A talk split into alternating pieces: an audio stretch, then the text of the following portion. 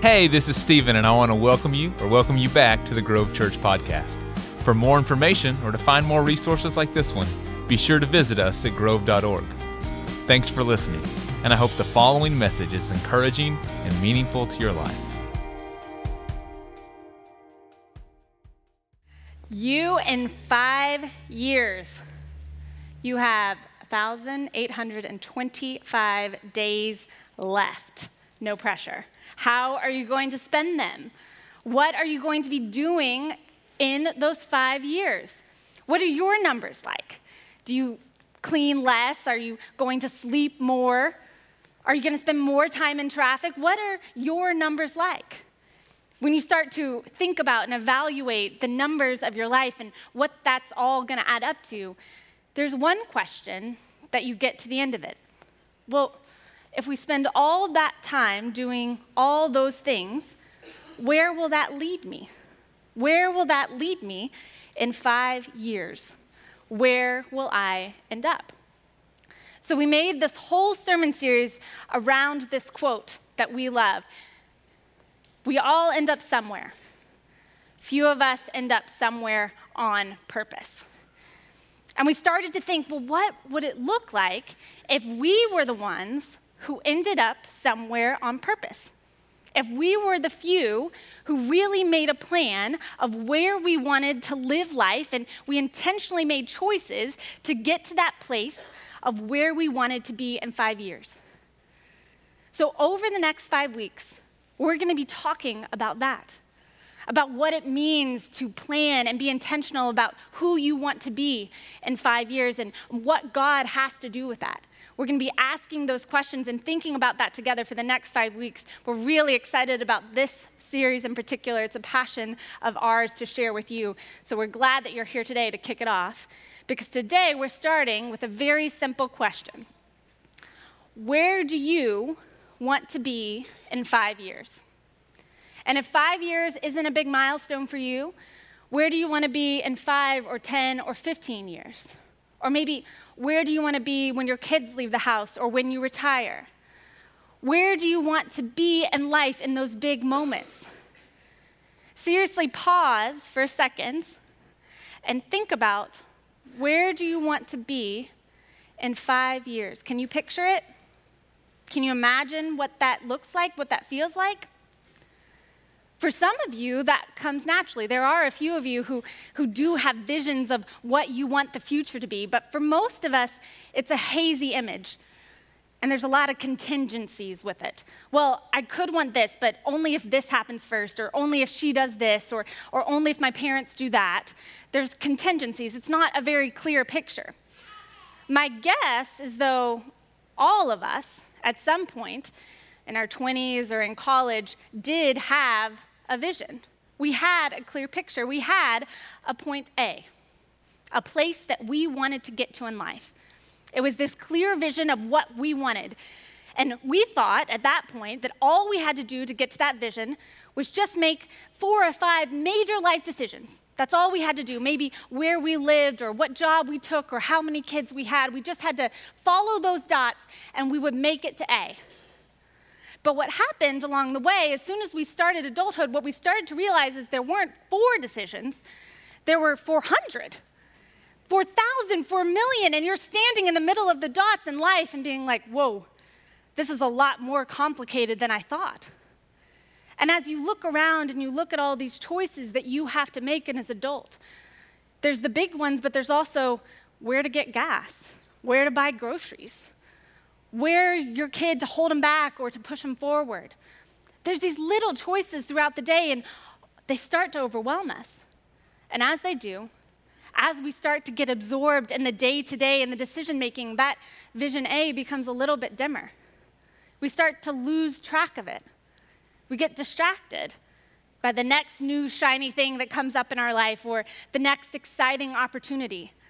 And maybe for some of us, that point A disappears completely.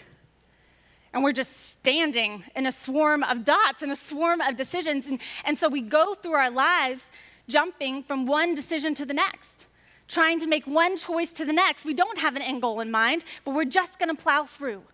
We're just going to look around to the people around us, see what they're doing, and maybe we'll just follow along. And so we get to this place at the end of the life where we aren't at A at all, we're at B. And we stand at the end of our lives and think, how did I get here? How did I get so far from where I meant to be? What's so interesting about this problem is that I like to think that this is a modern problem sometimes. That's because we have so many choices. I would argue that this day and age, we have the most choices ever of anybody who's ever lived. And maybe that's what's making us tired and fatigued and lose sight of our end goal. But as I was reading scripture a few weeks ago, I noticed that this wasn't a new problem. You see, after Jesus died and rose again, all his people who followed him had to decide what they were going to live like. What was their vision of community going to be? They had to choose a point A. And so, this guy, Paul, who was a church planter, he wrote tons of letters to all of these churches describing point A to them, saying, This is what it looks like. This is what it looks like to follow Jesus. This is how you need to live. This is our vision for the future. And at the end of his life, he wrote a letter to a church in Rome, in Romans. He never got to visit them, so it's a pretty long letter where he describes this vision for over half of the letter, describing what it looks like and what it means to be in community as a Christian.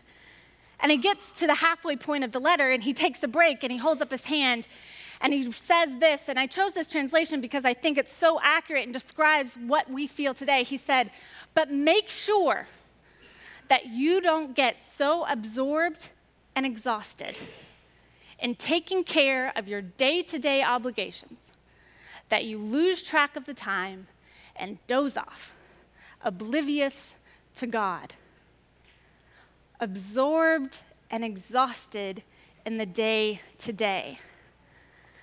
God, isn't that how we feel?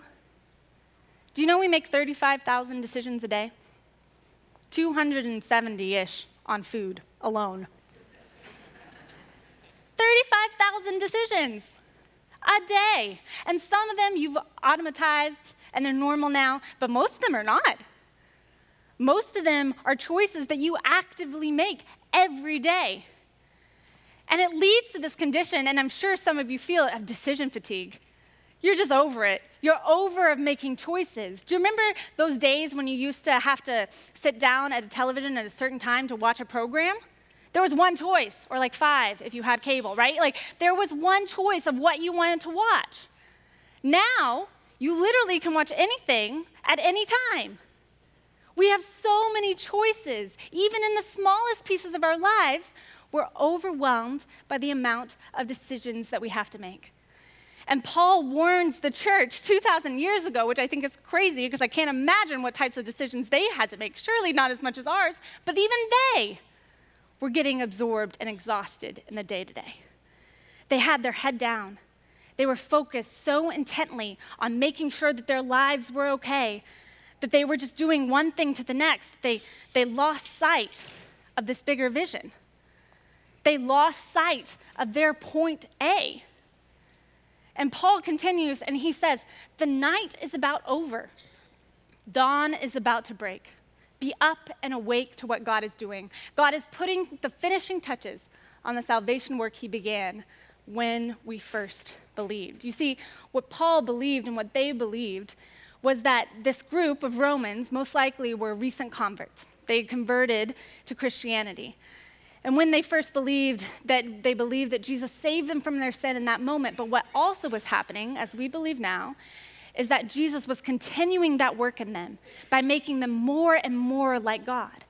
And Paul says, hey, look, this A thing, this vision, it's coming true.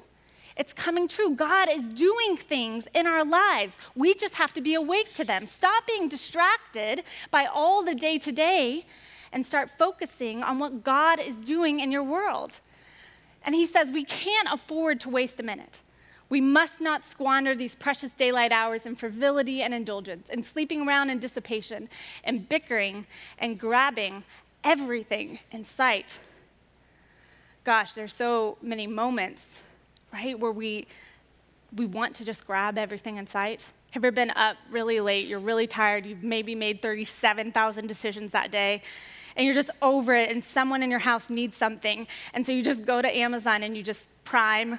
I'm gonna click it. Yes, we're gonna grab everything in sight. We're gonna just do the thing because it's easier, it's the path of least resistance. We're so exhausted that we end up making decisions that sometimes we wouldn't normally.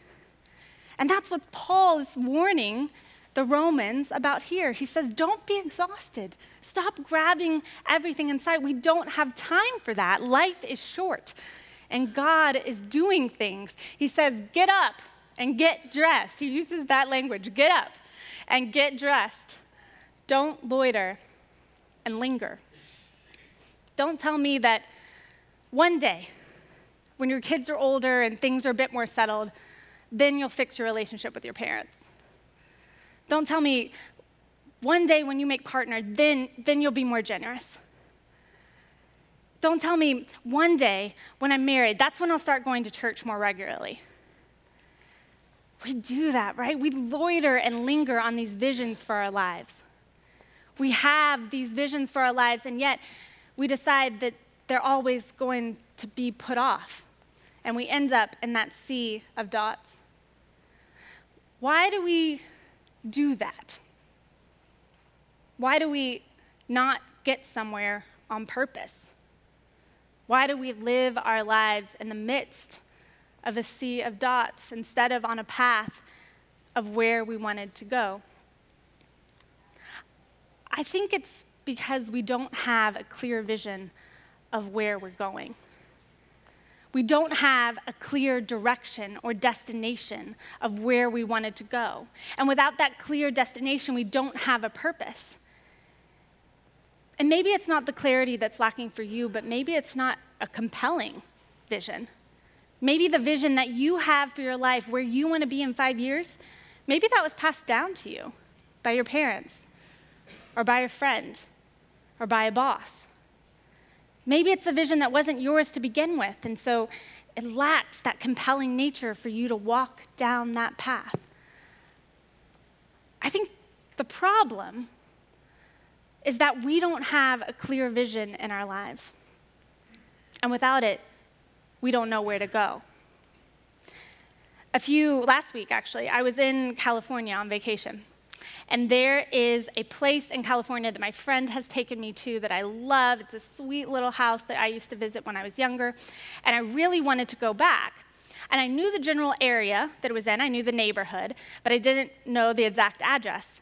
And I thought for sure Uber would be forgiving if I just put in the neighborhood, like somewhere around here, I'll, I'll know it when I see it kind of situation.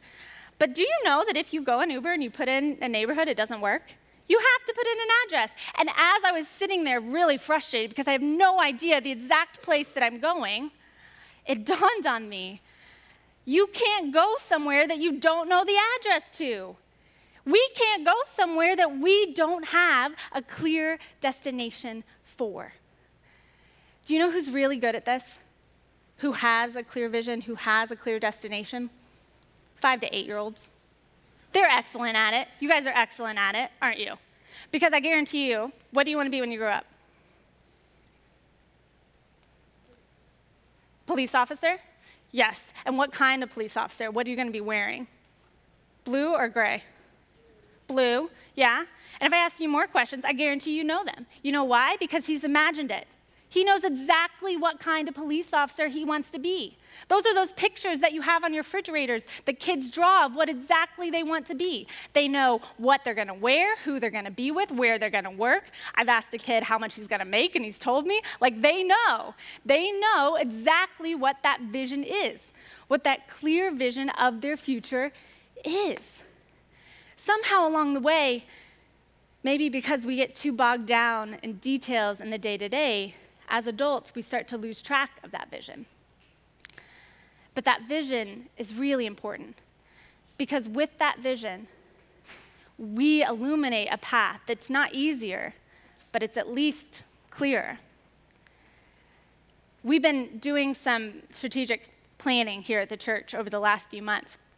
And one of the ways, one of the ways that we chose to strategically plan was this process that had this first chapter where you go over, and the first place you start is your vision. The first thing they ask you is, What is your vision for the church in three, five, and 10 years? And we've asked these questions before in some form or another and had goals and all these things. But it was the first time that we sat down and someone asked us to really paint a picture, to describe what was going on. I, I sat down and we all started talking about not just the hard data, but how we wanted people to feel and what it would look like and how we would feel there and what the decor would look like and, and what the building would look like. We described all these things. And honestly, it was the first time that we had said them out loud. We've been meeting and gathering for a long time thinking about the future of the church, but it was the first time that we actually put words to an image, a description of where we wanted to go. And let me tell you, when we had that image, it was so much easier to do the rest. This is not a new concept. Athletes do this all the time. They've been doing it for hundreds of years. Do you know that Olympic sports teams hire sports psychologists on staff to go with them to the Olympic Games? Did you know that? Canada has eight.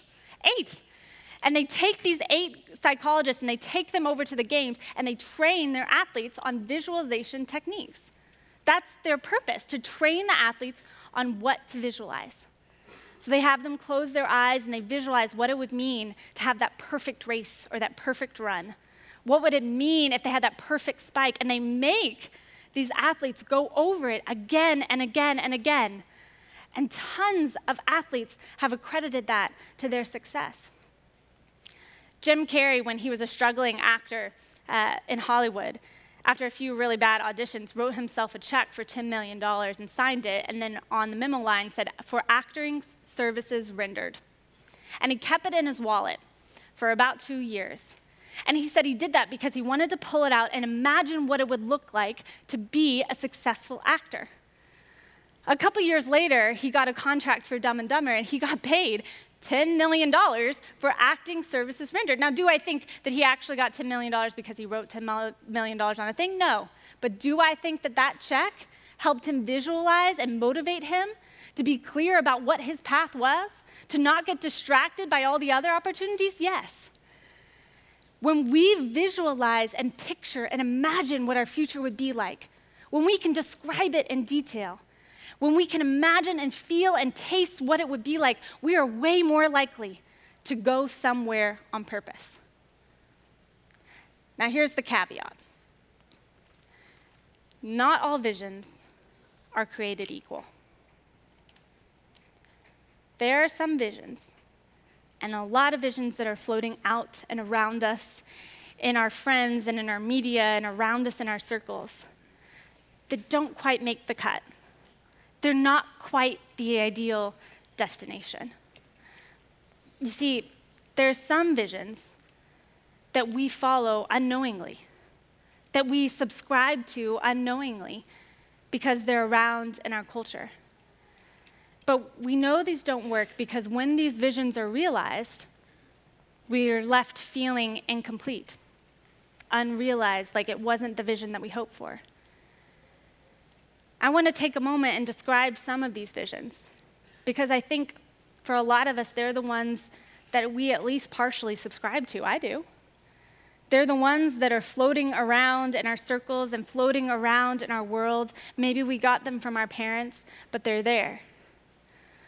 One vision is this idea that if we just make enough money, if we just go up another 10 grand, if we invest in the right stock market, if we have the right person manage our money, if I work a little bit harder, a little bit longer, then we will be secure.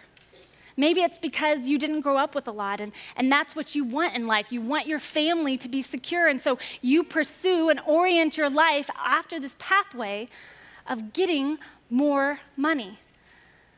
Or maybe for you, it's not money and not wealth. Maybe it's about how you look.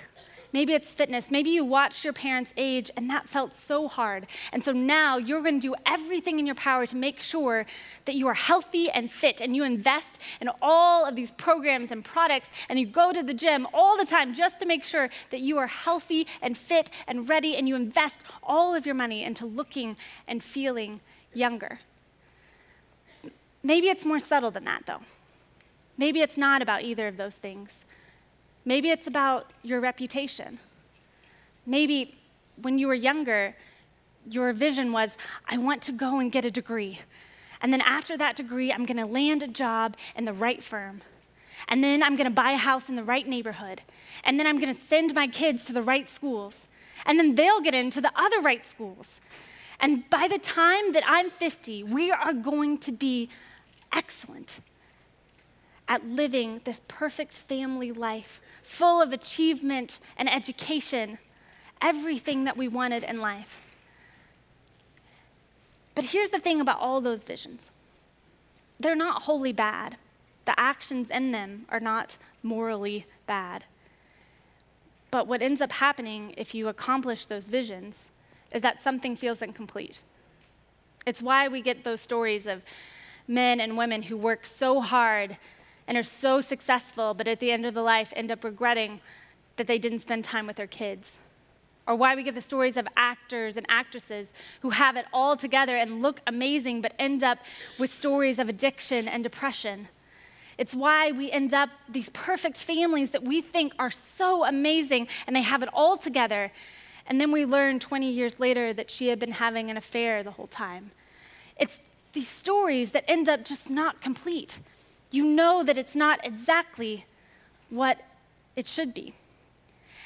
And that's why, whatever your vision is, whatever you choose for your life, whatever you imagine your marriage, your family, your home, your business, whatever you imagine it's going to be like in five years, your vision for you has to align with God's vision for us.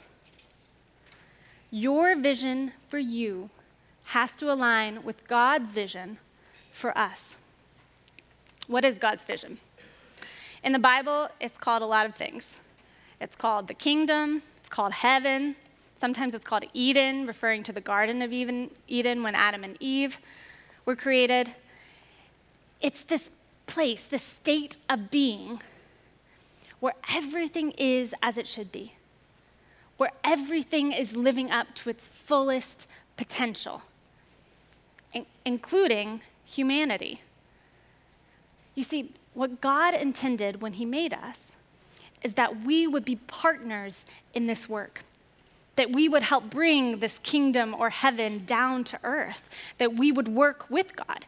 And we can do that because God created us in his image, it says in Genesis. An image is not just the physical image, it's about our hearts, it's how we feel. It's that we have this desire, this unique capacity in us to make things change, to make things happen, to build things, and to partner with God. So, how do we do that? Well, historically, we haven't done a super great job of it. For years, we tried to make it work, to figure out what God meant by partnering with Him. And over time, it became evident that we weren't doing a great job. We needed an example. And so God sent Himself as a human and said, Here you go. This is how you are supposed to live. This is what it means to be fully human. You see, Jesus is the example of how we're supposed to live. He is humanity at its fullest potential. He is the heaven version of humanity. Now, I'm going to be honest. When people stand on stages and tell me to be like Jesus, I really hate it. It's like the worst. I, I think about that and I think about, gosh, Jesus was a middle aged, Middle Eastern guy, rabbi, who wandered from town to town, didn't have a home, didn't have a family, preached things, and then died by the time he was 33. Like nothing could feel more foreign to my life. Nothing could feel more further removed from my life as a mom of two in Dallas, Texas. Like it just doesn't compute. And for a long time, I read the Bible and thought, gosh, am I, am I supposed to sell all my things and go wander around the desert? Is that what life is supposed to be about? Is that what being like Jesus means? And a friend, a friend pointed this out a few years ago, and I thought it was so poignant. He said, uh, Allie, it's, it's not about his lifestyle choices. We would be in trouble if it were about his lifestyle choices. It's about his heart. What we're supposed to copy in Jesus, what we're supposed to follow in Jesus, how we're supposed to understand what it means to be human, is by looking at Jesus' heart, by looking at who he loved, how he acted when he got mad, who he cared for, who did he have time for, who did he listen to, what made him angry, what did he value. Those are the questions that make us understand what Jesus' heart was. And those are the questions that have to be part of our vision. The heart of your vision has to reflect the heart of Jesus. Let me say that again. The heart of your vision, whatever it is for you in five years, has to reflect the heart of Jesus. Let me tell you the good news. So, one of the privileges and challenges of raising kids is trying to explain the mysteries of faith to them that sometimes you don't even understand. But since the time Joel was born, my three year old, we've been telling him that Jesus lives in his heart. Jesus is in your heart. And over the last few weeks, we've been trying to reinforce that. So every time he does something helpful or nice or he thinks of something in an interesting way, we say, Well, that's Jesus is helping you. That's Jesus helping you. And it I have to be honest, it's backfired a little bit because yesterday he misbehaved and he said he told me that Jesus was napping, that Jesus wasn't awake. I was like, oh God, that's not how it works. But whatever. The point is that we tell him Jesus is in him. Jesus is in him, and that Jesus is who makes him able to do those things. But just like when Joel does those things, when you do those things, that's also Jesus in your heart because here's the thing your heart was meant to be patterned after Jesus' heart. It's not this unattainable pie in the sky dream. You are meant to be like Jesus. Your heart is programmed in a way that you have the capacity to be like Jesus. And I think deep down you know this because every time you do something good, and helpful, or you do something that is kind and patient, do something that is enduring, do something that lasts, do something out of love, you feel that. You know that you have the capacity to love like Jesus. Wouldn't it, wouldn't it be an amazing vision if at the end of your life, people thought of you and said, I knew God a little bit better because I knew them. I knew God a little bit better because I knew them. I don't know what your vision is. There are a million ways to get to that destination. There are a million different versions of how we can show Jesus in this world, and I don't know what yours is. But you do. And you have the capacity within you to not only make that vision a reality, but to every day be a little bit more like the heart of Jesus. Today, we get to share in the table, and it's a special version of the table.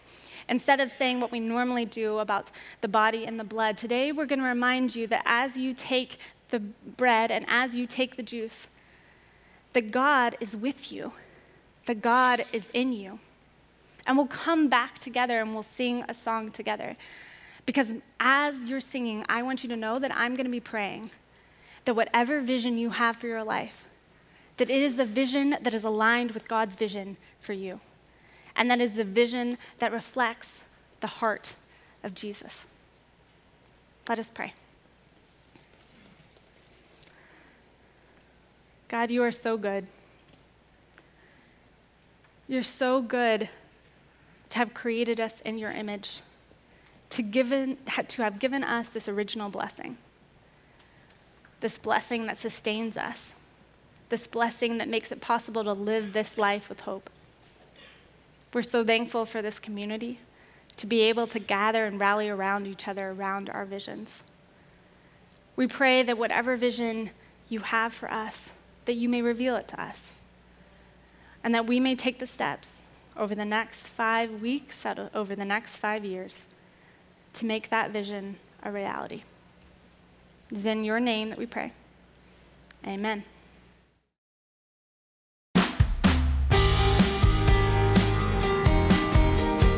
Hey, thanks again for listening. If you live in the Dallas area, we would love for you to visit us. For directions, service times, and more info, visit us at grove.org.